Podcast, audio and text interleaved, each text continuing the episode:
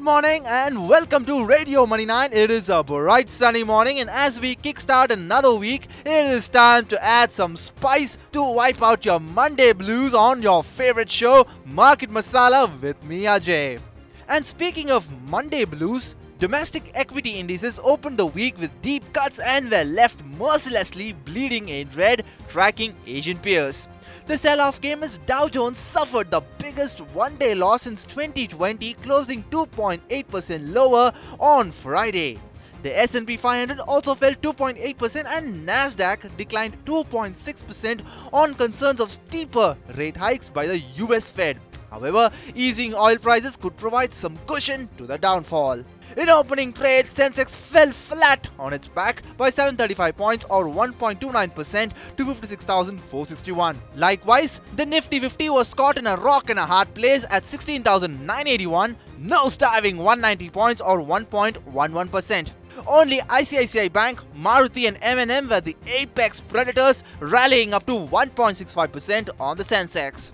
On the contrary, HUL, Tech Mahindra, L&T, IndusInd Bank and Asian Paints were the plays that were beaten and bruised as they ended lower somewhere between 1.9 to 3.05%.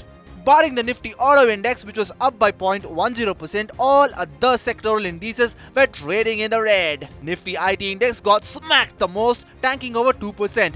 Nifty FMCG, Realty, Metal, Oil and Gas, Consumer Durables, Pharma, Financial Services and Bank indices plummeted and went straight to hell in the range of 0.4 to 2%. The broader markets followed the trend in headline indices. The BSE Mid Cap Index lost 1.2% while the BSE Small Cap Index was down 0.98%. The bears had a tight grip on the markets as 1,988 stocks were kept at bay with its almighty fangs as compared to 874 shares advancing and 109 remaining unchanged. Shares of ICICI Bank were trading higher like the knight in the shining armor by 1.65% after the private lender reported a 59% jump in net profit in the fourth quarter of FY22, aided by a robust increase in the net interest income and lower provisions. Net profit totaled a 7,019 crore rupees as compared to 4,403 crore rupees in the year ago period. BPCL tanked over 2% on concerns whether the government will meet the March 2023 deadline, still remaining uncertain.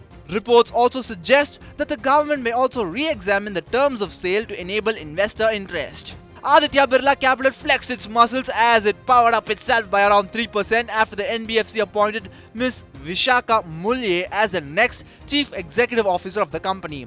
Mulye currently serves as the Executive Director of ICICI Bank in charge of domestic and international wholesale banking, proprietary trading, markets, and transaction banking.